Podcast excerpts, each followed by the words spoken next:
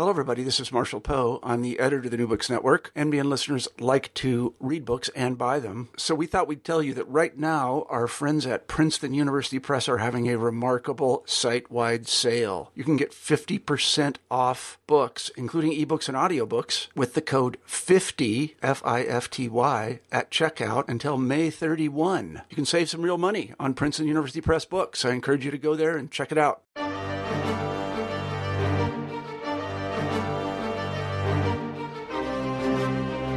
Hello, everybody, and welcome back to New Books in German Studies. I'm Craig Savillo, the host of the channel. Today we'll be talking to Professor Lawrence Douglas about his excellent new book, The Right Wrong Man, John Demjanjuk and the Last Great Nazi War Crimes Trial, published by Princeton in 2016. Lawrence, hello, and welcome to the show. Thanks so much for having me. It's great to have you. Um, Professor Douglas, we like to start out these interviews by having you tell us a little bit about yourself, so I'll turn it over to you. So I am a uh, professor at Amherst College, and I'm in a department called Law, Jurisprudence, and Social Thought. It's a interdisciplinary uh, legal studies department, and uh, my main area is writing about um, international criminal law and also about um, the legal legacy of the Holocaust. Um, I should probably also mention that I also kind of wear a second hat. I'm also a member of the creative writing program at Amherst College because in addition to my kind of uh, more scholarly writings, I've also published a couple of novels. Oh, fascinating. That sounds like fun. um, but for the book in hand, um, can you tell us a little bit how you came to write about John Demjanjuk? So um, I had written a number of years ago. I had written a book um, that was largely focused on uh, the Nuremberg trial and the Eichmann trial. And I've really been fascinated by the way in which um, uh, jurists and prosecutors have tried to use Holocaust trials as ways of teaching history and ways of teaching history lessons. And uh, even at that time, when I wrote that earlier book about uh, Nuremberg and Eichmann, um, I was very interested in the Demjanjuk case uh, because uh, earlier Demjanjuk trial had already taken place in Israel. I mean, his whole legal odyssey. I suppose we'll get a chance to talk about it. It's kind of this bizarre, long legal odyssey. And uh, so I'd even been interested in at the time of the writing of the earlier book. And then I happened to be a visiting professor at um, the law faculty, the Humboldt University in Berlin in 2009. And 2009 just happened to be the year when uh, Demjanjuk was deported to uh, Germany from the United States to stand trial for a second time. That is, this is now decades after his earlier Israeli trial. And so, given the fact that I was already in Germany, I was able to uh, arrange to cover the trial for uh, Harper's Magazine. And then I turned that uh, trial reportage for uh, Harper's into uh, The Right Wrong Man, that the book that came out last year. Uh, interesting. And for all our listeners, the book that you were referring to earlier is called The Memory of Judgment, another great book. I highly recommend to the listeners to read that book as well. Um, can you tell our listeners, um, who mostly may not be familiar with Demjanjuk, what his what his early life was um, like and what his wartime experience was? Well, so Demjanjuk, uh, I'll try to do it since it, it, since his legal odyssey really lasted about 35 years. I'll try to give a pretty brief uh, thumbnail sketch of it. So um, Demjanjuk was uh, he was a native Ukrainian. He was born in uh, 1920. Um, he was uh, drafted into the Soviet Red Army. Uh, then in 1942 was actually taken a prisoner of war by uh, the Germans, by the Wehrmacht. Um, and then after being taken as a prisoner of war, he was he was like plucked out of this prisoner of war camp, and he was sent to a SS training camp. And in this SS training camp, he um, he basically was trained to perform what we can describe as kind of auxiliary functions in Nazi genocide. He was trained to serve as a death camp guard. Uh, he did that. Then after the war, he ended up kind of bouncing around some uh, displaced persons camps. He came to the United States. He uh, immigrated to the United States in 1952. In 1958, he became a U.S. citizen, and he was living this kind of nice, comfortable, uh, middle class life in suburban Cleveland. Uh, he was working as a machinist for uh, Ford. And uh, he was living quite an unruffled life until the mid 70s. And this is when American uh, investigators first uh, began to suspect that this um, quiet machinist in a uh, in uh, suburban Cleveland had actually had a somewhat more checkered past during the war. Um, they began investigating him, and as a result of these investigations, he was suspected of having been a death camp guard at Treblinka. And not just any death camp guard. He was suspected of being this particularly uh, notorious guard who had earned the nickname of Ivan Grozny, uh, Ivan the Terrible. His born name, uh, born name was Ivan. He changed his name to John in 1958 when he um, was already in the United States. Uh, so as a result of this information, the Americans they he was extradited to Israel and he stood trial as um, Ivan the Terrible of Treblinka. Uh, the prosecution based the case almost entirely on eyewitness testimony. As a result of this eyewitness testimony, uh, he was convicted. He was sentenced to death. Um, had he been executed, it would have been only the second person in um, Israeli history to be executed. The only one ever to be executed in Israel was Adolf Eichmann. Uh, but during the appellate phase of his proceeding, um, after he'd already been convicted, the Israelis realized they got the wrong guy. Uh, they realized that um, he hadn't been Ivan um, the Terrible of Treblinka. This was a, of, a case of mistaken identity. Uh, Ivan the Terrible had been a different Ukrainian named Ivan Marchenko. But the thing that made it into kind of a legal perfect storm was even though they realized they got the wrong guy, uh, the information wasn't entirely exculpatory. That is, they realized that even if he had never been Ivan the Terrible of Treblinka, uh, he had been Ivan the Not So Hot of Sobibor. that is, he had been a death camp guard, but just at a completely different uh, death camp. And this then started a whole other set of kind of uh, very elaborate uh, legal proceedings. Uh, again, I could describe that in some thumbnail sketch, but I'll, I'll give you opportunity to ask other questions. But uh, this ultimately resulted in him being uh, tried some years later, really kind of a number of years later, in Germany, now as Ivan of Sobibor rather than uh, Ivan of Treblinka, and he was convicted of those charges in 2011. Yeah, can you elaborate a little bit on how they figured out in Israel that he was the wrong guy? Uh, yes. So um, so when he was tried in Israel, his trial started in the late 80s. And uh, the appellate phase didn't really kick in until the early 90s. And that's a very important date because we're talking now about the unraveling of the Soviet Union. And a lot of the information about um, Nazi death camp guards and uh, people who had collaborated with the SS, the Eastern Europeans who had collaborated with the SS. Almost all that information was in the hands of the Soviets, and it was been just basically moldering in KGB files. And the Soviets had been very, very uh, reluctant to share any of that information with American investigators or Israeli investigators.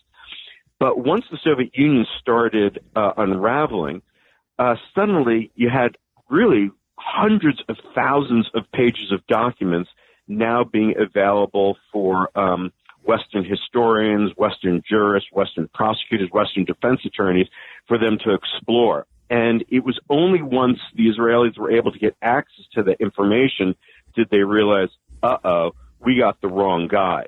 And this information, again, it made it very clear that uh, Demjanjuk had not been Ivan the Terrible, but it also made very clear that Demjanjuk had, beyond a reasonable doubt, served as a um, guard at Sobibor.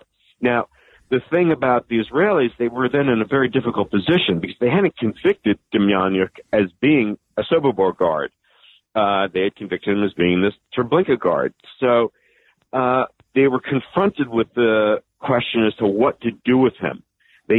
Acquitted him on the Treblinka charges. They could have retried him on the Sobibor charges, but at this point, the whole affair had turned into such kind of like a public re- uh, relations nightmare for the Israelis that basically what they did is they sent him back to the United States. And um, it, it's a kind of a strange story because he gets back to the United States now. Um, now we're talking about, you know, 1993. He's back in the United States. He gets his citizenship reinstated. He was a naturalized U.S. citizen. He had the citizenship stripped. And then later he earns the dubious distinction, I'd have to call it, of being the only person in uh, American history to have his citizenship uh, stripped not once but twice. And uh, the second time is a prelude to his deportation to Germany in 2009. Were, was the United States reluctant to take him back after the after the first time the time in Israel? Well, yes, yeah. I mean, I guess it depends on who you're talking about in the United States. One of the things that happens that also makes this whole case so bizarre is so once the Israelis realize that they have the wrong guy, uh, they also realize that some, not necessarily all, but at least some of the American investigators had already harbored doubts as to whether they had gotten, whether Demjanjuk had been this Ivan the Terrible. So even at the time that the Americans are extraditing him to Israel to stand char- to stand trial under these capital charges, at least some of the American investigators are, wait a second, do we really have the right guy? And once the Israelis realized that some of the Americans had had these doubts, they were absolutely apoplectic. Um, and you even had um, judges in the United States who had evaluated this information, not knowing that some of the prosecutors who were presenting the information had these doubts. Some of these judges were apoplectic as well. And so in the United States, there were certainly some people who thought, oh, you know, this guy has now suffered an injustice. We have to take him back. Then there were other American investigators who said, now, wait a second. We might not have gotten the case exactly right, but he was a death camp guard. We don't want him back in this country. So um, the whole thing became very, very fraught. Right. And obviously, the forces that wanted him back won out that time. Right. Could, could, you talk a little bit about how his representation in Israel? Was he given Israeli defense attorneys? Were they Americans? Could he so, afford representation so he, himself? So while he was in, so during this first trial in Israel, the trial that starts in the late 1980s, he was first represented by an American who I have to say was a really, really incompetent lawyer. And this uh, profoundly incompetent lawyer um, was actually paid for um, by um, a travel agent, by an American travel agent with with ties to Holocaust denial groups. So the whole thing was um, kind of an unsavory um, little story right there. This defense lawyer was so bad that the Demjanjuk family themselves um, became, uh, you know, very disappointed with his lawyering techniques. They ended up firing him midstream, and he, then an Israeli took over the defense. And this Israeli was, um, he was sort of like a, you know, kind of a real firebrand, like a real maverick, and someone who prided himself in kind of sticking a thorn in the side of the uh, Israeli legal system and was very good at like taunting the judges. But I have to say that this Israeli defense lawyer, I, I truly believe that he was astonished to learn that Demjanjuk was actually not Ivan the Terrible. Like I think he was, you know, like many lawyers, they'll engage in zealous defense. But I, I think once the information from the Soviet archives came out that the Israelis had the wrong guy, I think defense lawyer was as stunned as everybody else. Wow, that's fascinating. So he gets back to the United States, and I, I presume he goes back to his regular life. Yes, he goes back to suburban Cleveland. And then almost immediately, uh, American prosecutors start these deportation proceedings up all over again because at least uh, some of these prosecutors in this special office um, in the Justice Department called the uh, Office of Special Investigations. Um, they very much want to make sure that Demjanjuk, who they now know beyond a reasonable doubt was a guard at Sobibor, that he doesn't spend the rest of his uh, life um, in uh, the United States. And one thing I should emphasize is that all along, actually throughout his entire legal odyssey, Demjanjuk's story has always been, I never did anything. Uh, it was always a story that once I was taking, once I was taken as a uh, prisoner of war by the Germans, uh, I just remained in a prisoner of war camp. I remained in a prisoner of war camp from 1942 basically until the war's end. And uh, so I never was a collaborator in any shape, manner, or form whatsoever. Uh, since you brought and we this, know, of course, that was not true. I'm sorry. No, that's okay. Uh, since you brought this up, I was going to ask you about this a little later, but I'll ask you now. Um, did his defense team, either in Israel or in Germany or both, sort of try to use the narrative that he himself was a victim? That you know he wasn't a guard by Yes. choice. It was either him or them. Right. So certainly that was not brought up in Israel because in Israel, the whole story was that you got the wrong guy. And, you know, the thing that is, of course, the irony is, as I've mentioned, is that I don't think the defense lawyer in Israel even believed that story, but lo and behold, it ended up being true. Um, and so, you know, in the case of Demjanjuk, always insisting, look, I never participated, I never collaborated at all. You know, in always telling this global lie, in Israel at least, he told kind of a local truth. That is, he was never in Treblinka and he hadn't been a guard at Treblinka. When it came to try the trial in Germany, so this is now, now we're jumping all the way forward to the trial that began in 2009, ended in 2011 with his conviction. There, that story of his is not a particularly good story to tell because now prosecutors have really overwhelming evidence that he was at Sobibor.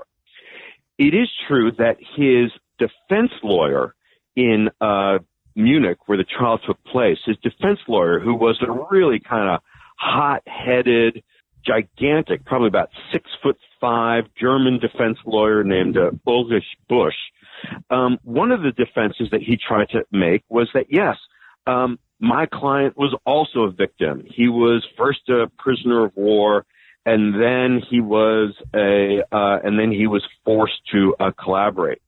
But the argument became sort of incoherent because what the uh, defense lawyer tried to do is he tried to basically square that argument with Demjanjuk's, with Demjanjuk's insistence that he had never participated at all. So the argument of the defense in Munich went something like this. Um, my client never participated. He never worked as a desk camp guard, but if he had, he was forced into it. And that's sort of a, a little bit of an incoherent argument. You can't say he never did it, but if he did, he was forced into it.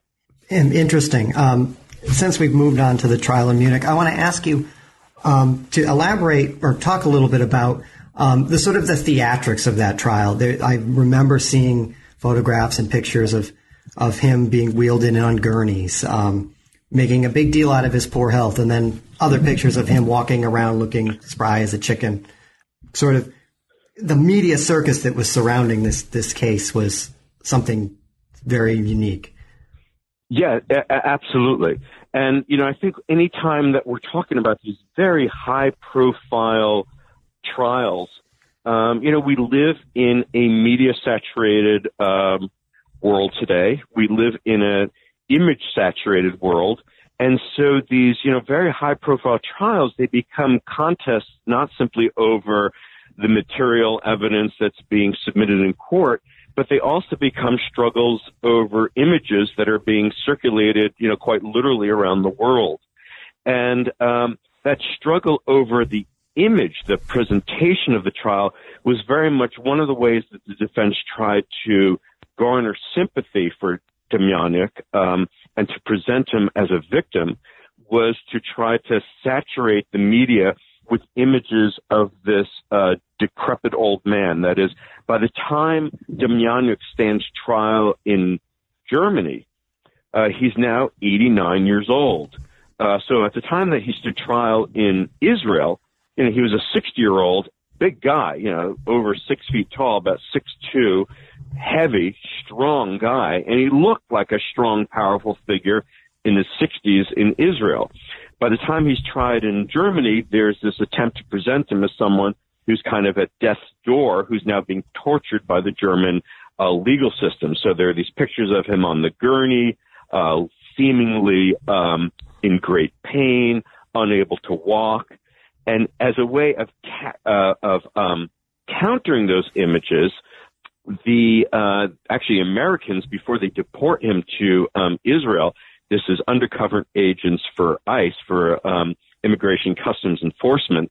They actually take a video of uh, the 89 year old Demjanjuk um, walking quite comfortably and climbing into his daughter's automobile, and they then put that um, video online. So it becomes this kind of uh, this very interesting contestation over images. The defense trying to present him as decrepit, and um, the state, the, both the Americans and the Germans, saying, "Well, wait a second, this guy's actually far fitter than um, he's letting on." And I suppose the truth is somewhere in the middle, right?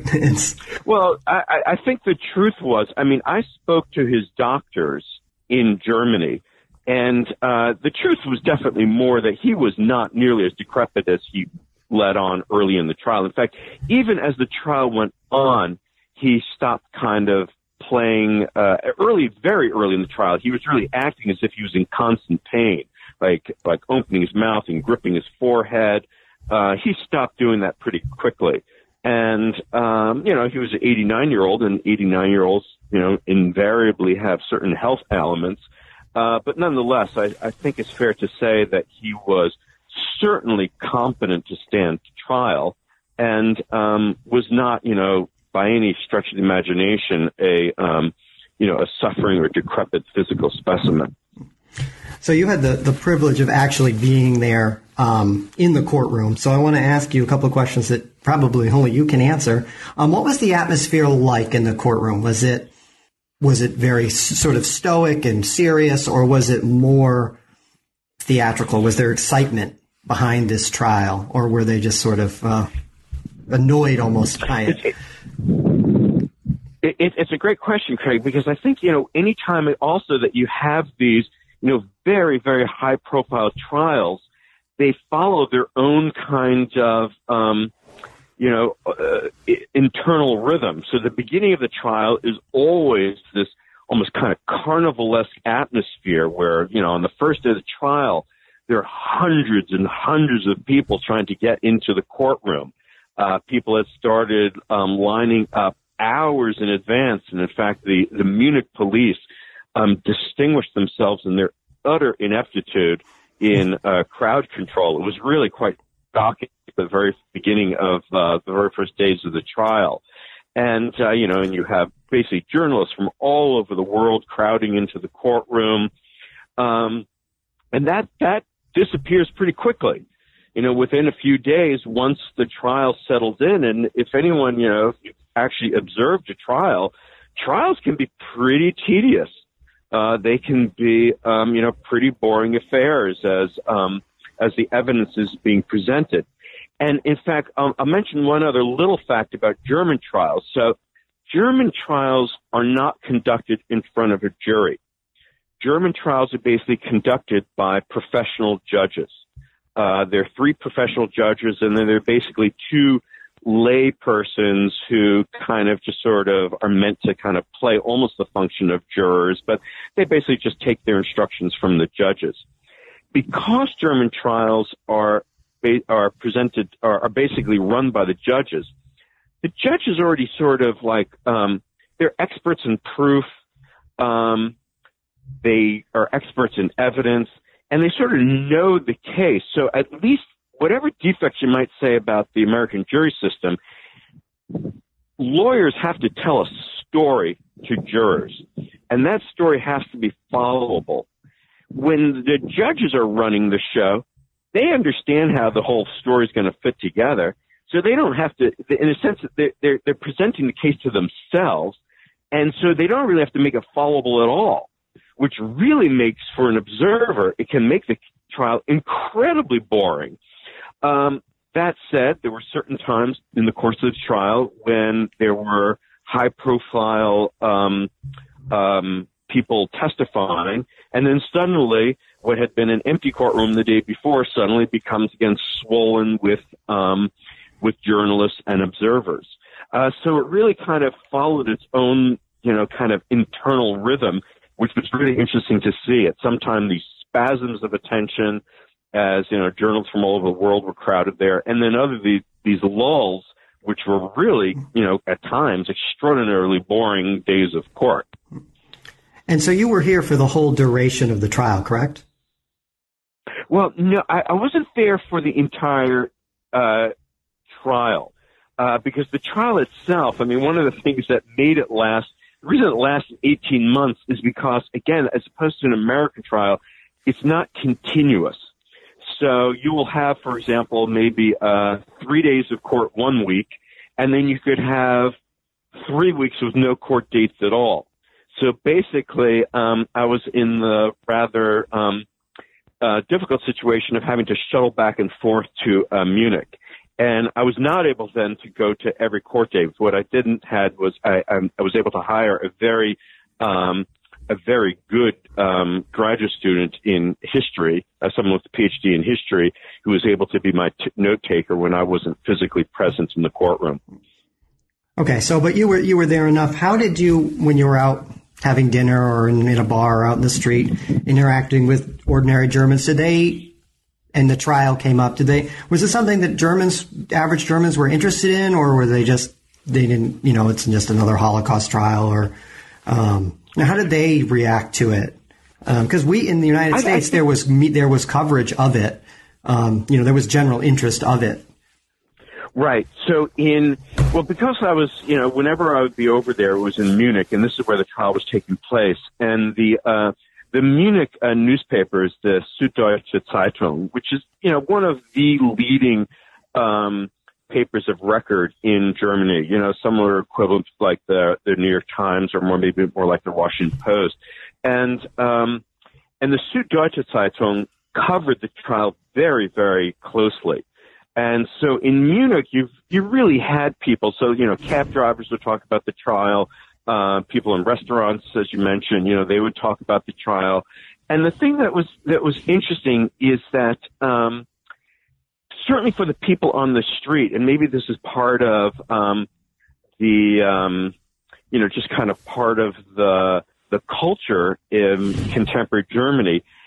You never heard anyone really expressing any sympathy for Demjanjuk at all. And you never heard anyone questioning the wisdom of a trying the guy who's 89 years old. Everyone seemed to basically think that it was a good thing to try these collaborators in the Holocaust and that justice, even if um, the wheels of justice turn very, very, very slowly, better to have them turn than not have them turn at all.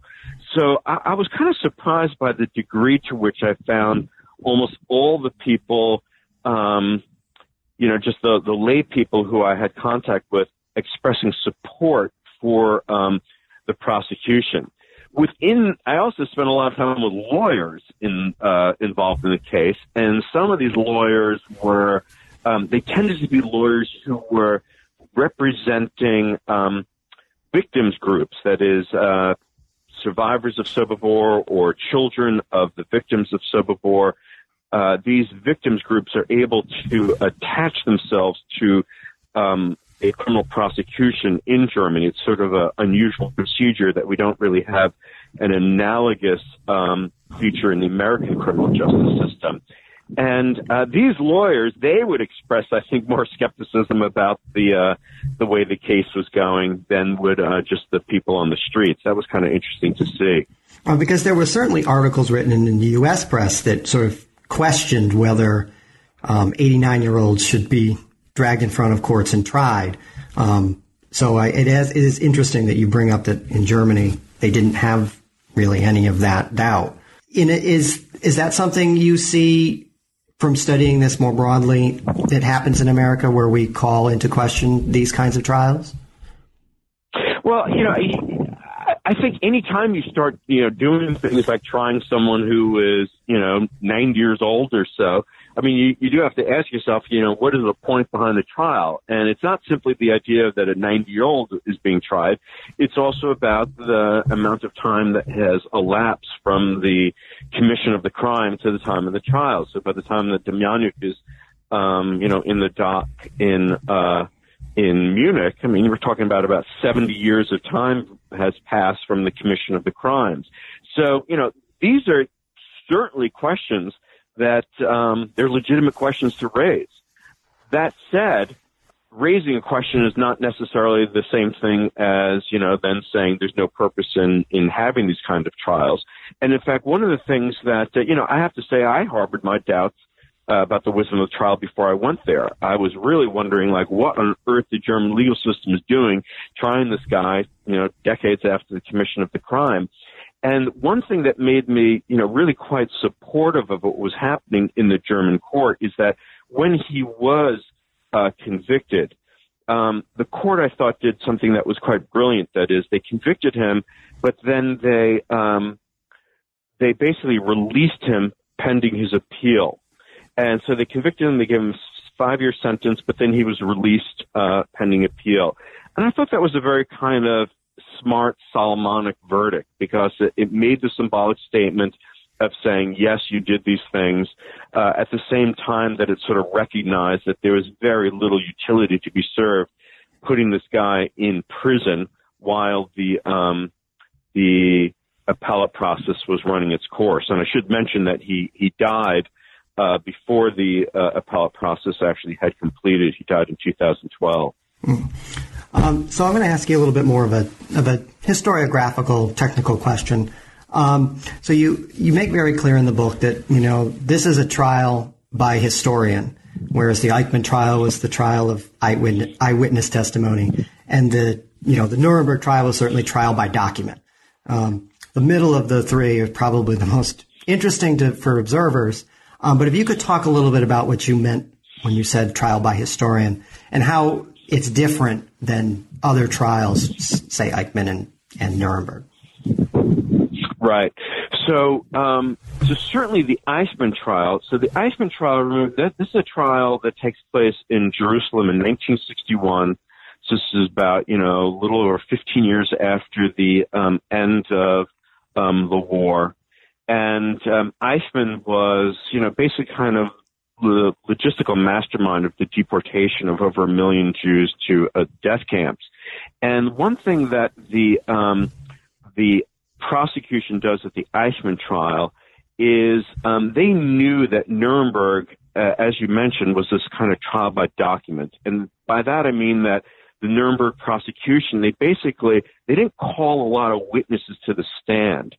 They had seized the Allies had seized really millions of pages of Nazi documentation, and they presented the court with these documents, and they basically said, we're going to convict these people by the documents that they themselves prepared. That was a, an effective prosecutorial strategy in terms of winning convictions, but it was not a particularly successful strategy in making the trial interesting. In fact, Nuremberg, uh, I think a lot, a lot of people were shocked observers were shocked to just find out how spectacularly boring this uh, spectacular trial was.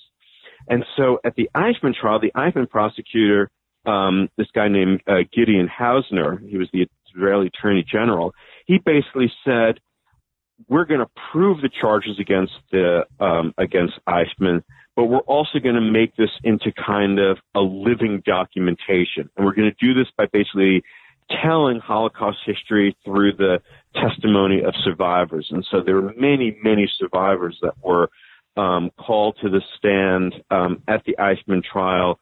And this strategy was actually incredibly successful. In fact, I think even more successful than the prosecution anticipated. They were really surprised at the degree to which the Eichmann trial um, kind of galvanized international attention. Um, it obviously got a lot of attention in Israel, but they were surprised at the degree to which it got attention in the United States and in West Germany. It really became this kind of incredibly important moment of shining um, international attention on uh, the Holocaust. I would say up until that time, the Holocaust was really considered more of a um, a footnote to the Second World War, a horrible aspect of the uh, Second World War.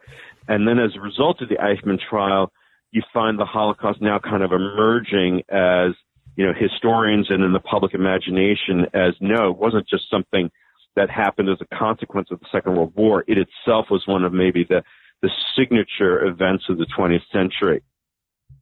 When it comes to the trial in Munich, the uh, Demjanjuk trial, um, the strategy that was used at the Eichmann trial uh, is really not available because there basically are no living survivors of Sobibor at the sure, time. At the right. time of the uh, uh, at the time of this trial, there are only, I think, uh, a handful of survivors, Sobibor survivors, left on the planet Earth. And moreover, none of these survivors, none of these survivors can identify Demjanjuk. And so instead, the uh, trial, you know, as you mentioned, uh, it turns into this kind of trial by history.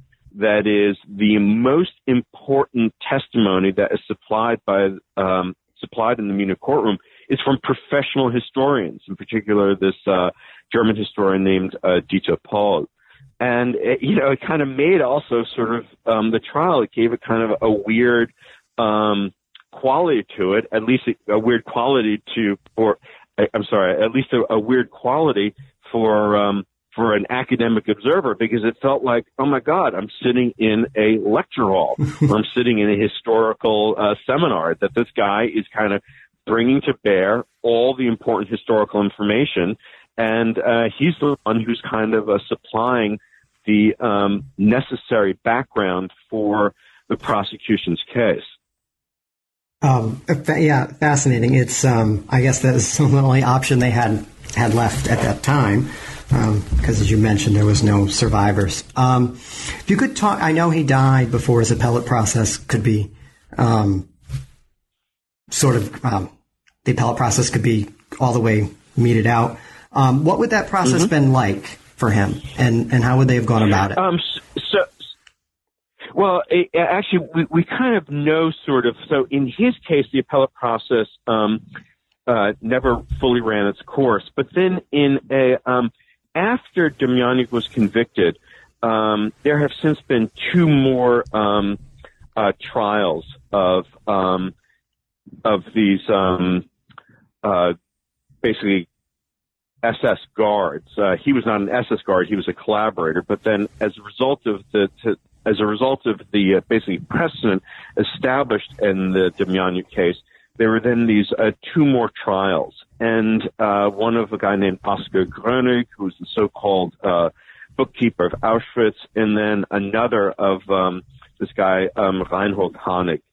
And in the case of Gröning, uh, that appellate process did run its course, and all it really means is that the case is then appealed to the German High Court, and the German High Court decides whether um, basically the legal theory that was presented in the courtroom, whether that was uh, an acceptable theory. And this is the other thing that's quite, you know, maybe this gets a little bit more uh, technical, but one of the other things that made the Demjanjuk case um, a very important case was that the German court embraced a theory that earlier German courts had basically shied away from, had refused to accept. And um, and that was a theory that um, that we can kind of describe as as one of, of functional guilt, meaning that in earlier trials of um, guards, the German courts basically said, in order to convict someone, even of being an accessory to murder, you needed evidence that the guard had committed a hands-on act of killing. Now, if you think about it, in order to convict someone of a hands-on act of killing, you really need eyewitness testimony. You need people coming along and saying, yes, I saw this guard shoot this one particular inmate. And in the case of death camps, it was very difficult to get that information because the sad fact of the matter is these death camps were exceptionally effective. And so that um, jurisprudential profile that you had to have a hands-on act of killing basically meant it was almost impossible to convict these guards as being accessories of murder. And the big uh, breakthrough that takes place in the Munich courtroom is that the uh, the judges basically decide, no, you don't need that kind of information. Uh, in the case of a pure death camp, if you're able to show without, you know, beyond a reasonable doubt that um, the guard was a was functioning as a guard at a death camp, then that was enough to show that he was uh, an accessory to murder because basically being an accessory to murder was the job description of these characters. Okay, uh, that's yeah, that's fascinating because I, I was wondering about that. That you know, I know that German law has a, an, an extremely high threshold to convict people of murder and accessory to murder. Um, so that yeah, that makes that right. clearer. Um, so you in the book you talk about how this is the last great Holocaust trial. Um, certainly, there aren't many left, you know, and many perpetrators right. left to be tried. I know that there's somebody, a Hungarian or something, being tried currently. But what is the legacy in your mind of this trial? So I, I think the most important legacy is kind of um, the idea of um, this notion of functional participation.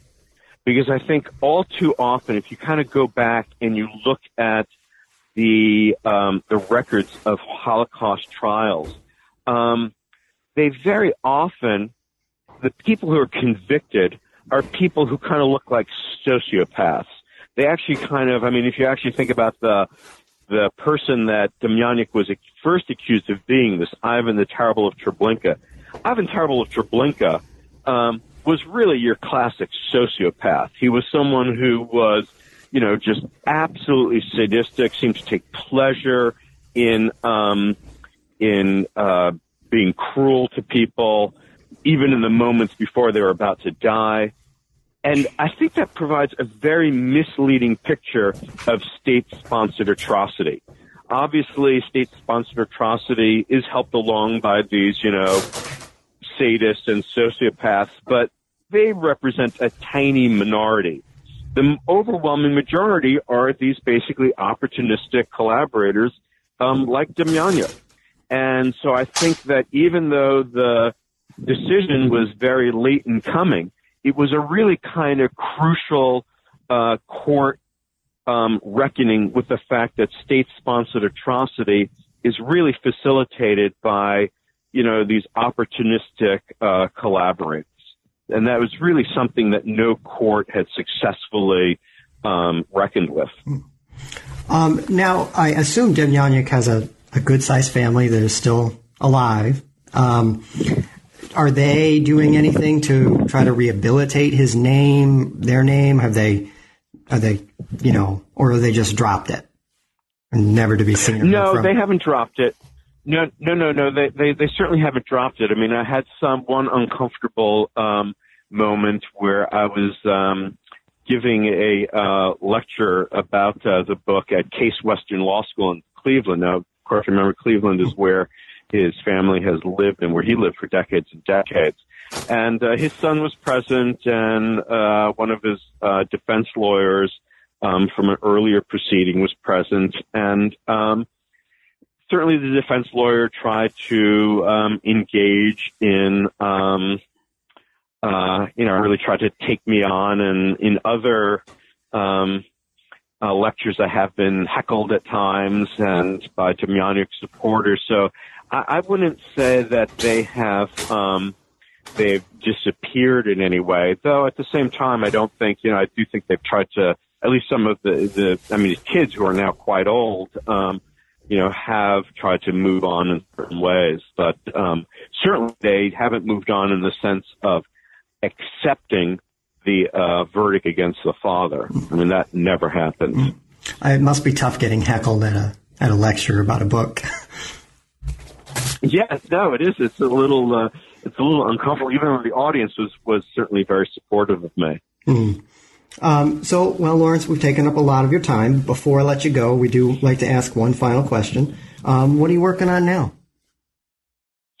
Well, so I'm working on uh, two projects, Craig. So one project is um, I'd also done some a reportage for Harper's Magazine about a case which is sort of wending its way to trial at um, the military commission in Guantanamo Bay. That's this case against this um, Nashiri, who was the mastermind of the bombing of the USS Cole in uh, the year 2000. He's an Al Qaeda uh, operative. So um, as that case sort of slowly moves along, uh, I hope to be able to um, uh, write a book about that. Though it's moving at a pace no faster than the Demjanjuk case moved. Uh, and then the other thing I'm working on is I'm just kind of working on sort of a more general book about um, about the development of um, international criminal law in response to um, basically Nazi aggression and Nazi atrocity, and that is called uh, tentatively working title is a jurisprudence of atrocity. Well, that sounds like fascinating projects. And then when the books are finally done, I'd like to have you back so you can talk about them. Oh, I'd love to. I'd love to be back. Um, I want to thank you again for being on the show today. And I also want to thank everyone for listening. And uh, we'll see you all next time. Goodbye. Well, thanks again. Thank you very much.